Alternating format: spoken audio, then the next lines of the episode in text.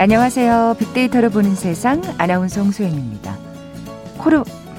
최근 IT 업계에서는 세계 최고 부자이자 혁신의 아이콘인 아마존의 제프 베이조스 소식이 화제가 되고 있죠. 27년간 자신이 일궈온 기업의 최고 경영자 자리에서 물러나겠다고 의사를 밝힌 겁니다. 그리고 앞으로는 자선사업과 우주탐사회사에 집중하겠다는 내용의 편지를 직원들에게 남겼다 그래요. 미래의 열정은 우주로 향할 것이라는 강한 의지가 담겨 있는데요. 물론 보통 사람들은 따라갈 수조차 없는 엉망장자의 부도 부럽겠습니다만 그와 더불어서 그의 열정, 혁신이라는 메시지가 다시 한번 많은 사람들에게 큰 영감을 주고 있는 것 같습니다. 1995년 작은 차고에서 그가 출범시킨 온라인 쇼핑몰, 이제 무료 배송, 빠른 배송의 단순한 쇼핑업계의 절대 강자만이 아니라 우주를 향한 꿈의 시작점이었다는 걸 실감하게 되네요. 우리 국내 빅테크 기업의 영업 확장도 최근 주목받고 있죠. 잠시 후 글로벌 트렌드 따라잡기 시간에 최근 다양한 분야에 진출하고 있는 국내 IT 기업 소식 자세히 살펴봅니다. KBS 제일 라디오 빅데이터로 보는 세상, 먼저 빅퀴즈 풀고 갈까요? 자, 오늘은 시사 금융 용어 문제 준비했습니다. 기술이 경제 환경을 변화시키고 또 그 경제 패러다임 변화가 다시 기술 혁신을 자극하는 시대를 의미하는 용어가 있습니다. 자, 이런 혁신 기술은 경제 또 금융 시장에 커다란 영향을 미치게 되는데요. 최근엔 5G와 사물인터넷 또 전기차 등 디지털 혁신과 맞물리면서 기술과 경제가 서로 영향을 주고받는 이 시대가 됐습니다. 과거 산업혁명을 주도한 기업은 자동차나 가전 같은 제품 관련 기업이었다면 디지털 혁명 이후에는 데이터를 활용한 다양한 기술을 축적한 기업들이 주도하고 있죠. 최근 혁신 기술을 보유한 기업으로 투자 자금이 몰리는 현상이 이를 잘 대변하고 있습니다. 자, 보기 드릴게요. 1번 1차 산업혁명, 2번 테크노믹스, 3번 코로나 블랙, 4번 상상 코로나.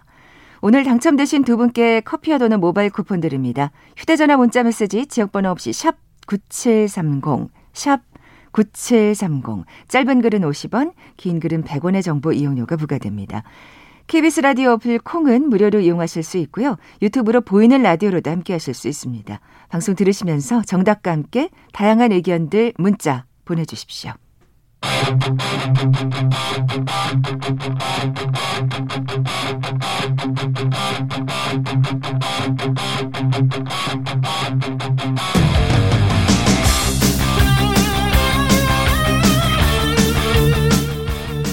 궁금했던 ICT 분야의 다양한 소식들 재미있고 알기 쉽게 풀어드리는 시간이죠. 글로벌 트렌드 따라잡기. 한국인사이트 연구소 김덕진 부소장 나와 계세요. 안녕하세요. 네, 안녕하세요. 김덕진입니다. 오늘은 국내 빅테크 기업들의 소식 준비하셨다고요? 네, 맞습니다. 첫 번째로는 이 카카오톡의 멀티 프로필이라는 기능이 생겼는데요.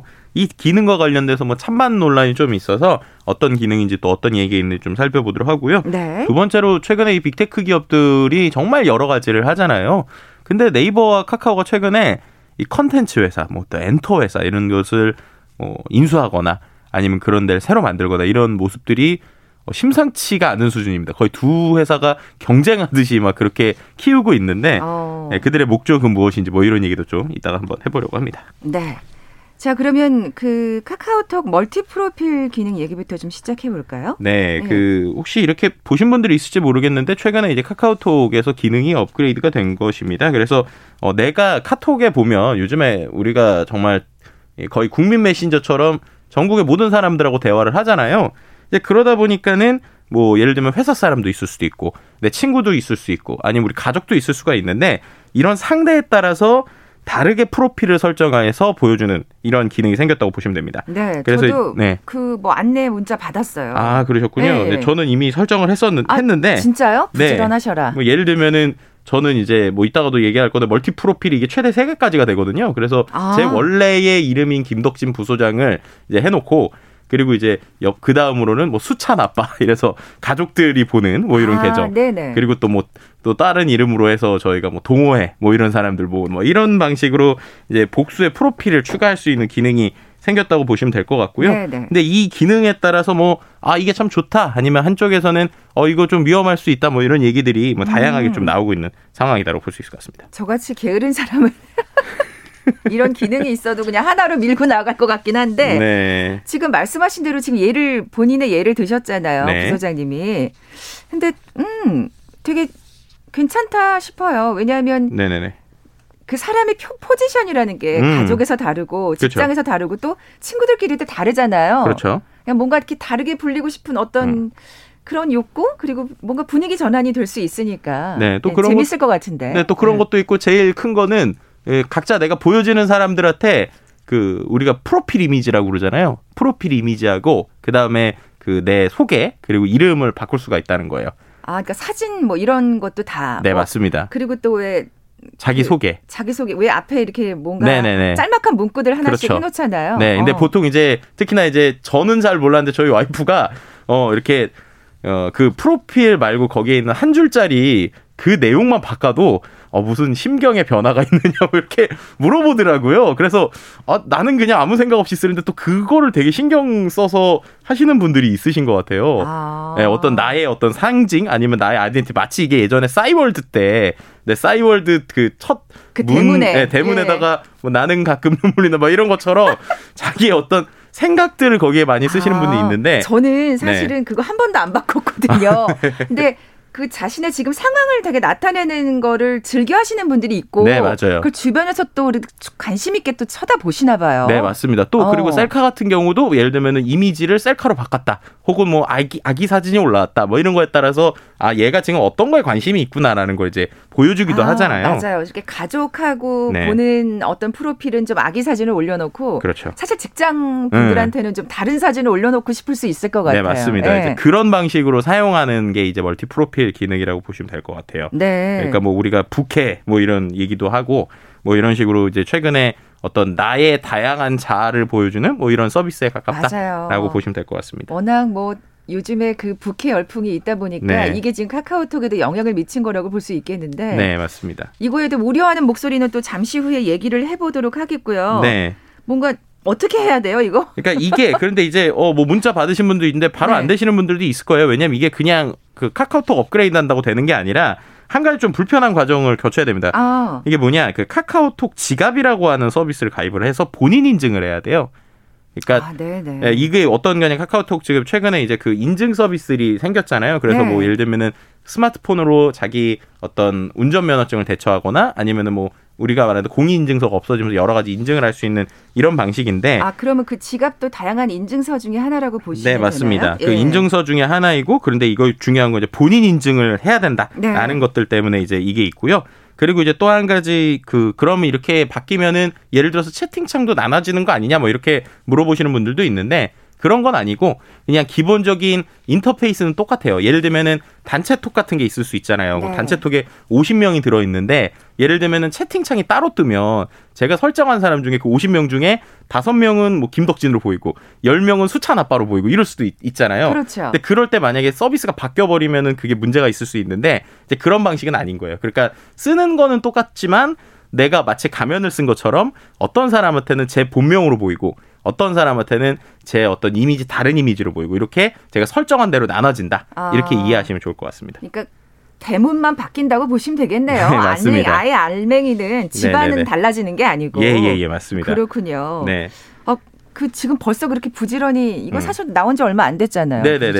근데 지금 부소장님처럼 이렇게 부지런히 또 쓰고 계시는 분들이 있겠네요. 아, 그럼요. 특히나 네. 그 카카오톡을 기반으로 회사 업무 보시는 분들은 이거 엄청 좋아하세요. 아. 네, 왜냐하면 이런 분들이 있단 말이에요. 예를 들면은 제가 예를 들어서 저는 이제 결혼을 했지만 예를 들면 제가 결혼하기 전이다라고 하면은 뭐 애인과의 사진을 올리고 싶을 수 있잖아요. 아하. 근데 애인과의 사진을 딱 올리는 순간 김대리 뭐 여친 생겼어? 막 이런 이야기를 이제 가자마자 듣는단 말이에요. 그 약간 사생활 보호가 되겠는데요? 네, 맞습니다. 이제 그렇게 되는 부분이 있다고 보시면 될 것 같아요. 그래서 이제 어떻게 보면 사생활의 공유 범위를 자유롭게 조정해서 예를 들면 내 친구들한테는 자랑하고 싶잖아요. 그러면은 그 어떤 별도의 계정 뭐 예를 들면은 뭐 한나 남친 뭐 저희 와이프 이름이 어쨌든 한나 남친 이렇게 해놓고 그다음에 이제 제 친구들만 다 등록해 놓은 다음에 네. 거기에 이제 친구들한테 이른바 이제 염장샷이라고 그러죠. 이렇게 막 사진도 올리고 막 이런 행위들을 할 수 있는 거예요. 그러면서 제 본캐는 아주 뭐 아무런 일이 없듯이 뭐 업무 보고 있는 김덕진 딱 이렇게만 해놓는 막 이런 느낌으로 이제 관리를 하실 수 있다라고 보시면 될 것 같아요. 진짜 지금 예를 들어주신 것처럼 네. 내가 이제 여친이 생겨서 너무 자랑하고 싶지만 그렇죠.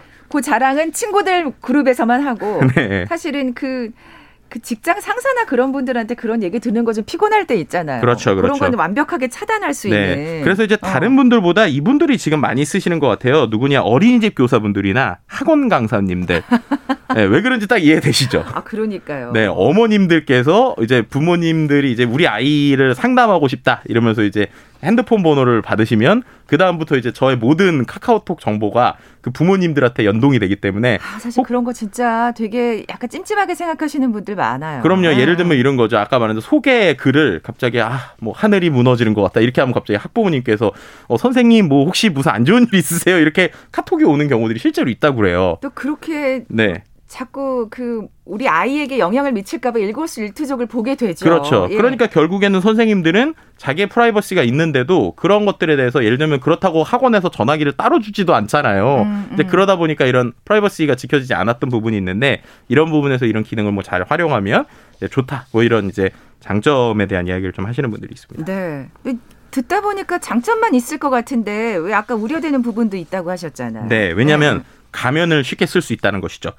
예를 들면 요렇게 그걸 또 반대로 세팅하시는 분들이 있어요. 기본적으로 이게 어떤 개념으로 되어 있냐면 가입을 하면 그 기본적으로 전화번호를 등록하면 기본 프로필이 무조건 등록이 돼 있어요. 네. 그럼 예를 들어서 기본 프로필에 사진이나 여러 가지를 넣을 수도 있지만 반대로 나는 그냥 내가 설정한 사람들한테만 보여주고 싶어라고 하면 어떤 식으로 하면 되냐면 기본에 사진도 안 넣고 글자도 그냥 되게 뭐 자기 이름도 다른 걸로 써서 찍어서 그냥 아무것도 없는 것처럼 할 수가 있거든요. 네, 그리고 나서 부캐라고 하는 다른 멀티에다가 자기 진짜 본명을 넣거나 이렇게 할 수가 있단 말이에요. 그럼 네, 어떻게 되느냐. 네, 네. 자기의 어떤 원래 신분을 감출 수도 있다라는 얘기를 하는 겁니다. 네, 뭐 예를 들면 이런 거죠. 우리가 기본 네. 프로필은 필수가 돼야 될 것 같긴 한데. 네, 근데 예. 그 기본 프로필을 아무것도 없는 것처럼 해놓을 수가 있다는 거예요. 그거는 조금 걱정이네요. 네, 그럼 그렇게 되면 이른바 중고거래할 때. 네. 네, 예를 들면 중고거래 보통 요즘에 어떤 온라인으로 많이 하잖아요. 그때 뭐 카카오톡 아이디 물어보기도 하지만 이제 불안하니까 전화번호 물어보시기도 하잖아요. 그러면 전화번호를 등록하면은 이 사람의 기본 정보가 나오니까 이 사람 믿고 뭐 이렇게 할 수 있어라고 하는데 아까처럼 전화번호를 넣었을 때 아무것도 없고 그다음에 멀티 프로필 설정을 그 내가 전화번호 등록한 나 거래자의 전화번호에 있는 사람한테는 뭔가 제가 남잔데도 여자인 이미지를 넣고 그다음에 거기에서 뭐 저는 거래를 잘 못해요. 뭐 이런 식으로 이제 속일 수가 있다는 거죠. 이를테면 약간의 그 익명 채팅방의 사이버 범죄 같은 게 생길 수도 있겠어요. 네. 그런 것도 있고 또 이거가 나오니까 SNS상에서 이런 얘기들이 좀 많이 나오더라고요. 이거 불륜 피는 사람한테 너무 좋다. 뭐 이런 얘기들이 나오는 거예요. 이게 뭐냐. 예를 들면 본캐 사진은 아기들과 막 이렇게 즐겁게 해놓고 그리고 이제 아까 말했던 멀티 계정에는 마치 자기가 솔로인 것처럼 막 이렇게 놓고 그다음에 뭐 이런 그 아까 말했던 뭐 예를 들면 바람을 피는 사람이나 바람을 피는 주변 사람들과만 그 멀티 프로필을 해놓거나 이런 식으로 악용할 수도 있다라는 것들 때문에 어떻게 보면은 이게 예상의 부작용들이 있을 수 있다라는 것이 있고요. 그럼 이렇게 되면 근원적으로 어떻게 되느냐? 카카오톡이 등록됐을 때 이게 진짜 그 사람인지 아니면은 뭐 다른 사람으로 이렇게 처음 특히나 이렇게 뭔가 SNS를 소통하시는 분들은 네, 처음 알게 됐을 때 네, 그 사람은. 처음 알게 됐을 때 그럼 이 사람이 남자인지 여자인지 아니면 이 사람이 진짜인지 이런 것들까지 자칫 잘못하면 의심하는 이 그 어떻게 보면 신뢰의 근간이 무너질 수도 있다. 뭐 이런 정도의 의견들도 나오는 부분들도 좀 존재했습니다. 네. 그런 상황까지 가지 않으리라는 법은 정말 없는 것 같아요. 지금 얘기를 듣다 보니까 네. 기본 프로필만큼은 좀 필수로 네네네.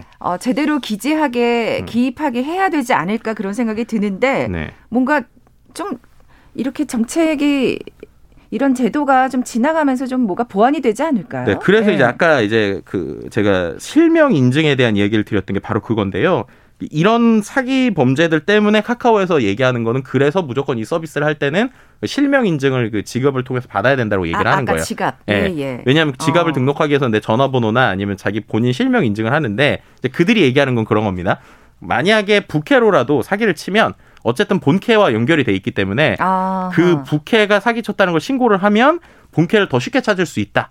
라고 하는 게 일단은 카카오의 주장이에요. 네. 그런데 이제 반대로 그거를 좀 생각을 해보면 처음 보는 사람이잖아요. 그리고 처음 온라인에서 만나는 사람이면 그 사람을 만약에 차단해놨다. 혹은 이제 그 사람의 어떤 자기에게 띄어지는 거는 그 사람의 이미지하고 아이디밖에 없는데 네. 또 사기치고 나서 이미지 아이디를 언제든지 바꿀 수 있잖아요.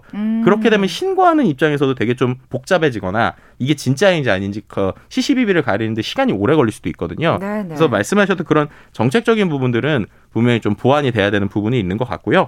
그래서 이제 뭐 SNS상에서도 실제로 이 멀티 프로필이라는 키워드로 긍부정을 분석을 해보니 거의 딱 반반이더라고요. 그러니까 아하. 긍정이 51%, 부정이 48%. 그래서 이제 어떻게 보면 나오는 게 긍정은 좋다, 유용, 뭐 행복, 아니면 신기하다 뭐 이런 것들이었는데 부정은 역시 제일 큰 게 사기, 악용, 혼란, 싫다, 심지어 귀찮다 뭐 이런 키워드들까지 좀 여러 가지 네, 뭐 이런 키워드들이 나오는 게 있고요. 그래서 네. 이거 이렇게 복잡하게 왜 만들어 놓냐 뭐 이런 얘기들도 있는 상황입니다. 그래서 뭐 그런데 이제 뭐 이런 거죠. 이 기술이라고 하는 거는 항상 어떤 사람들에게 여러 가지를 제공을 해주는데 그렇죠. 그럼 결국 그걸 사용하는 사람들이 어떻게 되냐라는 이야기들 좀 많이 하는 것 같아요. 항상 근본적인 문제인 네. 것 같아요. 그러니까 좋은 기술이라는 게 어떻게 절대적이지 않잖아요. 네. 그걸 악용하는 사람은 항상 있게 마련이고. 그럼요. 아까 예. 말씀드린 것처럼 뭐 예를 들면 이런 얘기들이 있더라고요. 불륜 얘기 나왔더니 불륜하는 사람들은 뭐 이런 거 없어도 이미 뭐 텔레그램이나 아니면 투폰이나 뭐 여러 가지로 하고 있어서 굳이 뭐 이게 불륜에 쓰이기보다는 오히려 이런 자기의 사생활을 보호해주는 데 좋다 이런 얘기들이 나왔고요. 오히려 이러면서 카카오한테 요구하는 목소리가 가장 컸던 건 네. 차라리 이런 기능보다 우리가 보통 핸드폰 번호만 입력하면 바로 카카오톡에 등록이 되잖아요. 네. 사람들이. 그거를 못하게 좀 막아달라는 의견들이 있었어요. 그러니까 그건 왜 그럴까요? 실제로 사생활이 보호되려면 예를 들어서 이런 걸 악용하는 사람들이 있거든요. 제가 모르는 전화번호인데 그냥 임의의 전화번호를 막 넣는 거예요. 그렇게 되면은 카카오톡 친구에 이제 제가 만약에 제 번호가 예를 들면 1, 2, 3, 4, 5, 6, 7, 8이다. 네. 그럼 어떤 사람이 임의로 1, 2, 3, 4, 5, 6, 7, 8을 자기 핸드폰에 등록을 해놓고 카카오톡 친구 추가를 누르면 우연이라도 제 번호가 맞잖아요. 그러면 제 승인이 없이도 그 사람한테 친구가 뜨는 거죠. 네, 그렇죠. 그러니까, 네, 예, 그럼 예. 그렇게 되면 결국 그 사람의 정보를 통해서 먼저 데이터를 수집하거든요. 그래서 이 부분을 좀 막아달라는 오히려 목소리들이 있었어요. 그러니까 이렇게 아하. 정말 사생활을 보호할 거면 네네. 일반적인 메신저들처럼 메신저에서 승인 버튼을 눌러야 친구가 등록이 되잖아요. 네. 그런 것처럼 이거나 좀 만들어줘라 뭐 이런 의견들도 상당히 좀 많았던 부분들도 있습니다. 워낙 지금 사실은 이 톡을 쓰시는 분들이 많다 보니까 네. 뭐 여러 가지 또 요구하는 목소리가 나오는 것 같고 또 어떤 새로운 시스템, 어떤 그 기술이 개발될 때마다 또 이렇게 많은 분들이 관심을 기울일 수밖에 없는 것 같아요. 대부분 이걸 사용하시니까. 네, 맞습니다. 네. 그래서 이제 카카오가 왜 이런 변화를 줬을까라고 마지막으로 좀 생각을 해보면 네. 결국 그건 것 같아요. 지금 이런 게 없다 보니까 계속 최근에 나오는 새로운 메신저들이 많이 있습니다. 기업용 메신저라고 불리는 것들이 있는데 그게 다 강조하는 게 그거예요. 사생활하고 아하. 개인을 분리할 수 있다. 왜냐하면 지금 이렇게 썼더니 아까 말한 그런 문제들이 있지 않느냐. 그러니까 일만큼은 이 톡이 아니라 우리들이 갖고 있는 별도의 메신저를 쓰면 이게 훨씬 좋다. 이런 식으로 이제 영업들을 하고 있거든요. 네, 카카오톡으로서는 조금 네. 안 되겠는데 그렇죠. 뭔가 불안할 수 있죠. 기업으로서는. 네. 그러니까 예. 이렇게 하면 이제 아까 말씀드렸던 것처럼 이제 본인 입장에서는 그걸 나눠서 쓸 수 있으니까 어쨌든 노출되는 범위를 조금은 줄어들게 할 수 있지 않느냐라는 어떤 아이디어에서 제가 볼 때는 이 서비스가 좀 나온 거라고 좀 생각을 하거든요. 네. 근데 그런 부분에서 결국에는 플랫폼 입장에서는 항상 회원수를 많이 가지고 있어야 되고 그 회원수를 유지하는 것이 결국 돈으로 바뀌는 비즈니스이기 그렇죠. 때문에 예. 그런 관점에서 아까 말씀드렸던 그런 근원적인 서비스는 그들 입장에서는 솔직히 하기 싫을 거란 말이에요. 그러니까 그렇게 전화번호 등록해가지고 뭐 못하게 하는. 그렇다면 이런 식으로라도 대안을 계속 찾으면서 결국 그들의 어떤 1등의 자리를 유지하려는 이런 전략들은 향후에도 좀 나오지 않을까? 뭐 이렇게 예상해 볼 수 있을 것 같습니다. 네. 또 뭐 지금 얼마 시작되지 않았기 때문에 또 뭔가 이렇게 많은 분들이 사용하다 보면 분명히 보완할 점이 있을 거예요. 네네네. 그런 목소리, 고객의 목소리는 또 분명히 귀 기울여야 될 것 같습니다. 네, 맞습니다. KBS 1라디오 빅데이터로 보는 세상 글로벌 트렌드 따라잡기 함께하고 계신데요. 잠시 라디오 정보센터 뉴스 듣고 나서 영역을 확장하고 있는 국내 빅테크 기업 관련 소식 계속 이어가죠. 코로나19 신규 확진자가 451명 확인됐습니다. 영국발 변이 바이러스가 국내로 전파된 사례가 확인됨에 따라 방역당국이 변이 바이러스에 대한 감시와 관리를 강화할 방침입니다. 코로나19 상황 속 다가오는 설 연휴에 서울시는 선별진료소를 계속 운영하고 대중교통 막차 연장은 하지 않기로 했습니다. 정부가 2025년까지 서울에 32만 호 등 전국에 83만 호의 주택을 추가 공급하는 대책을 발표했습니다. 또 이번 대책으로 공급되는 주택의 최대 80%는 임대주택이 아닌 분양주택으로 공급됩니다. 문재인 대통령과 조 바이든 미국 대통령은 오늘 32분간 정상통화를 갖고 한반도 비핵화와 항구적 평화 정책을 위해 긴밀히 협력해 나가기로 했습니다. 텔레그램 박사방에 범죄 수익 은닉 혐의 등으로 추가 기소된 조주빈이 1심에서 징역 5년을 선고받았습니다. 앞서 선고받은 징역 40년을 더하면 모두 징역 45년입니다. 경찰 고문에 못 이겨 살인죄 누명을 쓴 채 21년간 억울한 옥살이를 한 낙동강변 살인사건 피해 당사자 2명이 재심에서 31년 만에 무죄를 선고받았습니다. 상위 0.1% 초고소득층의 연평균 소득은 15억여 원으로 전체 소득액의 4%를 넘어서는 것으로 조사됐습니다. 자산소득 격차가 커진 것으로 나타났습니다. 쿠데타로 정권을 장악한 미얀마 군사정부가 미얀마 내 페이스북 접속을 차단했습니다. 미얀마에서 페이스북은 인구 절반가량이 사용해 사실상 인터넷과 동의어로 사용되고 있습니다. 한국계 이민자 가족의 미국 정착기를 다룬 영화 미나리가 골든글로브상의 최우수 외국어 영화상 부문 후보로 지명됐습니다. 지금까지 헤드라인 뉴스 정한나였습니다.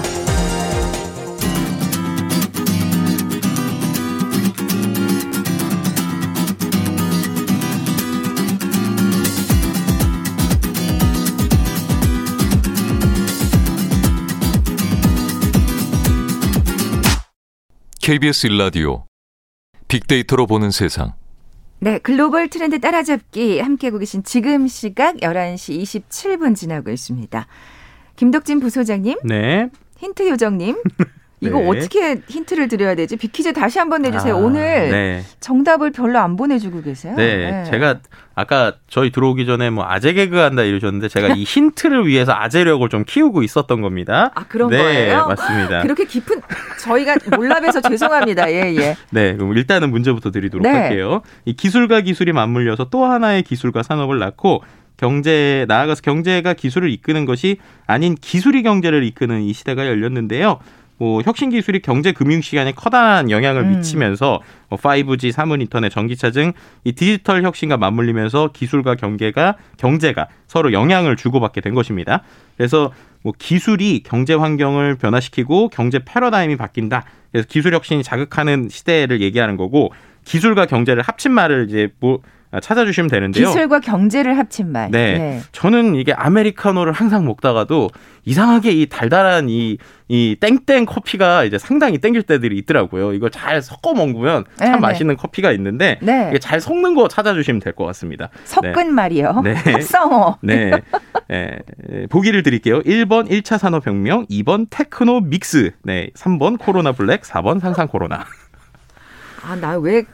다방 커피 얘기 왜 하시나 그랬더니 믹스 때문에 그랬구나. 네, 이게 아재력을 키워야지만 가능한 힌트라고 볼 수 있을 것 같습니다. 정말 고민 많이 박수 드립니다. 고민 많이 하셨네. 믹스. 감사합니다. 네. 항상 이 힌트를 위해서 이 코너에 나오는 것 같습니다. 그러니까 진짜 고민 많이 하셨네. 골머리를 썩고 계세요. 우리 힌트 요정님께서 많은 분들이 정답 보내주셨으면 좋겠습니다. 보람 찾기 위해서라도. 잘 섞는 거. 네. 정답 아시는 분들 저희 빅데이터로 보는 세상 앞으로 지금 바로 문자 보내주십시오. 휴대전화 문자메시지 지역번호 없이 샵 9730, 샵 9730입니다. 짧은 글은 50원, 긴 글은 100원의 정보 이용료가 부과됩니다. 자, 영역을 확장하고 있는 국내 빅테크 기업 그 관련 소식을 좀 살펴볼 텐데 진짜 그 두 기업이 엄청나게 경쟁을 하고 있다면서요. 네, 맞습니다. 이제 우리가 보통 IT 기업 하면은 기본적으로 뭐 이렇게 매출을 내는 게 뭐 광고 그리고 아니면은 뭐 요즘에는 이커머스 이런 걸 생각했었는데요. 네네. 최근에는 네이버하고 카카오가 늘리고 있는 확장 영역을 보면 이 콘텐츠 시장 그리고 엔터테인먼트 시장 이 두 개의 사업 영역 확장에 정말 여념이 없다라고 볼 수 있을 것 같아요. 이게 왜 그런지 좀 살펴보니까 실제로 우리나라의 콘텐츠 산업 수출액이 이미 12조 원 이상으로 이제 증가를 했습니다. 그래서 2020년 특히 코로나19로 인해서 집콕적이 늘어나면서 한류 콘텐츠에 대한 소비량이 더욱 늘어나서 네. 전년 동기 대비 8.1% 정도 증가를 했는데요. 그만큼 이미 콘텐츠 사업이 이렇게 커지고 국내에서만 콘텐츠 사업 매출액이 한 125조 정도 되는 시장이 돼버렸어요. 그러니까 수출만 12조 원 넘게 하고 우리나라에서의 콘텐츠 산업 매출이 2019년 기준으로 125조 4천억이거든요. 그러니까 이미 하나의 산업으로 네네. 이제 봐도 되다 보니까 예. 결국엔 그 다음 먹거리가 무엇일까라고 봤을 때 이 카카오나 이제 네이버가 자기들이 가지고 있었던 것과 콘텐츠가 합쳐지면 시너지가 날 것이다라는 어떤 방향을 가지고 아주 공격적으로 최근에 뭐 국내뿐만 아니라 해외 회사들도 인수하거나 아니면 해외 회사들의 지분을 늘리고 있는 뭐 이런 상황이라고 보시면 될 것 같습니다. 그 공격적인 확장을 좀 구체적으로 하나하나 짚어볼 텐데 먼저 네. 네이버 살펴볼까요? 네, 네이버가 최근에 이 뉴스 보신 분들 있을 것 같은데 해외 웹소설 플랫폼인 와패드라고 하는 회사가 있어요. 캐나다의 웹소설 플랫폼이거든요. 이 회사를 6억 달러. 그러니까 우리나라 돈을 한 7천억 수준이죠. 7천억 이상 돈을 주고 인수를 했습니다. 네. 100% 아예 주식을 다 취득을 했고요. 네. 그럼 이 회사가 어떤 회사인지가 이제 중요하겠죠. 네네. 매월 9천만 명 이상의 북미 사용자가 그 플랫폼 안에서 230억 분을 사용하는 소셜 스토리텔링 플랫폼입니다. 그러니까 그 소설 같은 거나 콘텐츠를 실시간으로 이렇게 보는 건데 거기에 북미 사용자, 그러니까 이게 캐나다 거라고 그랬잖아요. 캐나다나 미국에 있는 한 9천만 명 정도가 매달 들어가서 거기서만 230억 분을 소모하는 그만큼 많은 사람들이 네, 거기서 콘텐츠를 보고 있다고 보시면 될 것 같고요. 실제로 한 1,500편 정도의 작품이 출판이나 영상물로 제작이 됐고 또 이 회사가 영상 사업까지 하고 있어요. 그러다 보니까 이 회사를 만약에 이제 네이버가 이제 활용했다라고 하면 이제 네이버가 가지고 있는 웹툰들 있잖아요. 그런 것들이 이 플랫폼을 통해서 자연스럽게 그렇죠. 나가거나 혹은 이 웹툰의 어떤 컨텐츠를 기반으로 이런 영상 제작 시스템을 활용해서 북미 사람들의 입맛에 맞는 방식으로 영상이 나갈 수 있다는 것도 중요한 의미로 볼 수 있습니다. 그러니까요. 사실 요즘 워낙 그 웹툰이나 웹소설로 드라마나 영화를 만드는 경우가 많아서 네, 맞습니다. 자연스럽게 그러니까 북미 팬들을 딱 네. 포섭할 수 있는? 그렇죠. 정말 어떤 거점을 마련했네요. 네, 그러니까 이게 실제로 네이버가 미국 시장, 특히나 이제 캐나다 북미 시장 진출하겠다라는 의지들을 회사의 어떤 그 구조 변경을 통해서도 알 수 있어요. 이게 뭐냐면 네이버 웹툰 자체가요. 웹툰 엔터테인먼트라고 하는 회사를 중심으로 지금 웹툰 사업을 영위하는 계열사 정리에 들어갔는데 기존에는 웹툰 엔터테인먼트가 일본 쪽 시장, 그러니까 라인이라고 하는 회사 있잖아요. 그 라인이 거의 중심이 돼서 운영이 됐습니다. 근데 지금의 어떤 지분 구조의 변화를 보면 북미에 있는 시장 쪽에 거의 중심을 두고 있어서 이렇게 얘기하면 그러니까 한마디로 네이버 웹툰의 본사가 이제는 거의 북미다라고 얘기해도 될 정도로 모든 지분이 북미로 지금 향하고 있거든요. 그러니까 결국에는 우리가 미국 시장 노리겠다. 그래서 이제 이런 웹툰사들이나 네이버도 그렇고 카카오도 그렇고 최근에 항상 얘기하는 게 우리가 제2의 디즈니가 되겠다. 뭐 이런 혹은 제2의 마블이 되겠다. 이런 식의 이제 강력한 어떤 필두를 가지고 나가고 있거든요. 그런 관점에서 보면 자기들이 가지고 있는 IP를 통해서 미국의 현지 작품 영상화를 확대하겠다라는 걸 볼 수 있을 것 같고요. 실제로 지난해 11월에 미국 현지 작품 영상화를 확대하기 위해서 세 개의 국내 영상 제작 스튜디오와 파트너십을 체결하기도 했고요.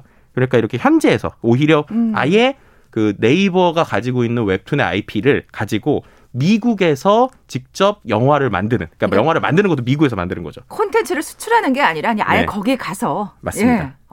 예. 네, 그런 식으로 이제 그 네이버 웹툰과 와패드의 원천 콘텐츠들을 계속 활용해서 영상도 만들고 콘텐츠도 만드는 이런 방식으로 이제 확대하겠다라고 볼 수 있을 것 같습니다. 네. 또 방탄소년단의 기획사 빅히트하고도 네, 뭐 상당히 거래가 있었다면서요. 거래가 있었죠. 이게 어떤 거냐? 그 우리가 예전에 빅히트 얘기하면서 한번 얘기했었던 것 같은데 그 빅히트가 이제 방탄소년단이 온라인에서 랜선 콘서트를 하잖아요. 네. 그 랜선 콘서트를 어디서 하냐면 네이버 플랫폼이 아니라 그들이 가지고 있는 그 BNX가 가지고 있는 위버스라고 하는 플랫폼에서 해요. 그래서 사람들이 위버스란 앱을 깔고 그 안에서만 방탄소년단의 그 랜선 콘서트를 즐길 수 있었거든요. 근데 거기에 막 정말 많은 사람들이 동시에 접속을 했잖아요. 근데 그걸 운영을 할 수 있을 정도로 일단 그 방탄소년, 그러니까 그들이 가지고 있었던 빅히트가 가지고 있는 기술력도 좋은데요. 그 빅히트랑 네이버에서도 비슷한 게 있습니다. 네이버에서도 그 연예인들이 나와서 라이브를 하는 V 라이브라고 하는 서비스가 있어요. 네. 근데 이 두 개가 합쳐진 거라고 보시면 될 것 같습니다. 아. 그래서 결국에는 이 두 회사가 지분을 제휴하면서 네이버가 원래 연예 시장을 키우려고 했었던 그게 참 잘 안 되는 부분이 있었는데 그거를 방탄소년단을 이제 그 서비스에서 잘 키웠던 BNX 솔루션과 이제 합치겠다는 거죠. 그러니까 오히려 투자를 통해서 연예 기획사가 가지고 있는 아이디어들을 네이버의 돈을 활용해서 더 확대하겠다. 그러니까요. 네, 이렇게 좀 이해를 하시면 더 쉬울 것 같고요. 자연스럽게 등에 업고 뭔가 진출을 네. 해보겠다는 의지가 엿보이네요. 그렇죠. 아. 그리고 실제로 이제 네이버가 이미 YG 엔터테인먼트에도 700억 규모의 투자를 진행을 했었어요. 그러니까 그림을 보면 네이버, YG, 빅히트 이 세 개가 삼각동맹을 맺은 뭐 이런 현상이라고 보시면 될 것 같고 네. 심지어 뭐 네이버가 CJ 쪽과도 지분을 이제 3천억 정도 매입을 했죠. 그래서 CJ가 가지고 있는 여러 가지 컨텐츠들 이런 것들까지도 이제 네이버 플랫폼 안에서 녹이겠다. 그렇게 되면 뭐 이게 뭐 컨텐츠 회사, 방송 회사 그리고 엔터 회사들의 굵직굵직한 데들을 그러니까요. 다 네이버가 어느 정도씩 다 지금 손을 대고 있다라고 보시는 게 더 정확할 것 같습니다. 완전 전방위적인데요. 네 맞습니다. 카카오도 못지않다면서요. 네, 카카오는 반대로 스스로 자기들이 방송국이 되려고 하는 모습들을 좀 보여주고 있어요. 그러니까 네이버는 제휴를 통해서 그쵸. 그들이 투자하고. 잘하는 것들을 하고 이제 네이버는 일종의 포털의 개념이 있다고 그러면 카카오는 오리지널 IP들을 많이 만들고 있습니다. 그리고 그중에서 또 한 가지 흥미로웠던 게 일본의 콘텐츠 기업인 카도카와의 지분을 꾸준히 확보해서 지금 1대 주주가 됐거든요. 근데 이 회사가 뭐냐. 일본에서 만화, 애니메이션, 영화, 잡지, 게임 등 이 각종 문화 산업에서 그 모든 문화 사업을 하는 종합 콘텐츠 기업이고요. 네. 뭐 우리가 알만한 것들은 뭐 예를 들면은 건담 시리즈라든지 예, 아니면은 뭐 요즘에 너의 목소리가 들려였나 하여튼 예전 애니메이션 되게 많이 유명했었던 그 우리나라에서 극장에서 개봉했었던 애니메이션들이 있는데 네. 그런 애니메이션들의 IP들을 많이 가지고 있는 회사예요. 그러니까 일본에서 이른바 만화 시장에 대해서 아주 주도권을 가지고 있는 회사의 1대 주주가 우리나라 카카오가 됐다. 이렇게 이해하시면 좋을 것 같습니다. 아, 아마 그게 너의 목소리가 들려가 네, 너의 이름은 아니에요. 너의 이름 맞습니다. 네. 너의 이름은. 죄송합니다. 아, 너의 이름은. 근데 다들 알아들으셨을 것 네. 같긴 한데요. 너의 이름은, 네. 너의 이름은의 소설과 만화판을 배급하는 이러한 이제 IP를 가지고 있는 회사거든요. 네. 그러니까 일본에서 한마디로 만화 시장의 1등 회사가 카카오가 1대 주주가 됐다. 이렇게 이해하시면 제일 쉬울 것 같아요. 일본에서 원래 우리나라 플랫폼 기업들이 뭔가 이렇게 굉장히 그 활발하게 활동을 했나요? 네, 이게 아주 놀라운 사실인데요. 예를 들면 온라인으로, 그러니까 우리가 웹툰 시장처럼 모바일에서 웹툰 보는 게 1등이 누구였냐면 카카오 재팬이 아니니까 그 1등이 우리가 알고 있었던 라인입니다. 그러니까 라인 망가가 1등이었어요. 그리고 2등이 피코마라고 하는 카카오가 가지고 있는 회사입니다. 아, 그래요? 네, 그랬는데 이번 지분 교환을 통해서 피코마, 그러니까 카카오가 가지고 있는 웹툰 회사가 일본에서 1등이 됐고 네이버가 가지고 있는 라인 웹툰이 2등이 됐습니다. 그러니까 일본인데, 우리가 알고 있는 만화 시장인데 만화 시장에서 모바일로 웹툰 보는 그게 우리나라 회사가 1, 2등이라는 거죠. 아, 그랬군요. 네. 그렇게 엄청난 또 지분을 차지하고 있는 줄은 몰랐네요. 네네네. 예. 그만큼 우리나라 플랫폼 기업들이 확실히 해외에서 잘하고 있고요. 또 그런 것뿐만 아니라 웹툰을 기반으로 한 영화 시장 이런 부분들까지 좀 늘리고 있어서 아까 말씀드린 것처럼 네이버가 그렇게 시장 합친 것처럼 카카오도 카카오 페이지나 엔터 등을 기해하는 카카오 M이라고 하는 회사를 이제 합병을 했는데요. 이렇게 되면은 한 연매출 1조 원을 노리는 이러한 대형 엔터 회사가 카카오 내에서 이제 생길 수도 있다. 뭐 이런 얘기들까지 나오고 있는 상황입니다. 그러니까 지금 말씀하신 대로 그냥 방송국이 돼가고 있는 거네요. 네, 맞습니다. 야, 근데 뭐 이렇게 건설적인 경쟁을 하는 거는 사실 또 고객 입장에서는 나쁘지 않은 것 같아요. 네네, 예. 맞습니다. 근데 결국에는 이제 넷플릭스나 아니면은 뭐 디즈니 플러스 같은 해외 기업들이 국내에 계속 들어오고 있잖아요. 그런 상황에서 국내 기업이 국내에서만 싸우는 게 아니라 우리가 오히려 해외로 진출하겠다라는 모습에서는 좀 긍정적인 모습인 것 같습니다. 네, 글로벌 트렌드 따라잡기 한국인사이트 연구소 김덕진 부소장과 함께했습니다. 고맙습니다. 네, 감사합니다. 자, 오늘 빅퀴즈 정답은 2번 테크노 믹스였죠. 커피와 도넛 모바일 쿠폰 받으실 두 분입니다. 3034님 그리고 1799님 방송 들으시면서 커피 한 잔 차 안에서 하고 있는데 정말 너무나 힌트 감사하다고 하셨어요. 두 분께 선물 보내드리면서 물러갑니다. 빅데이터로 보는 세상 내일 뵙죠. 고맙습니다.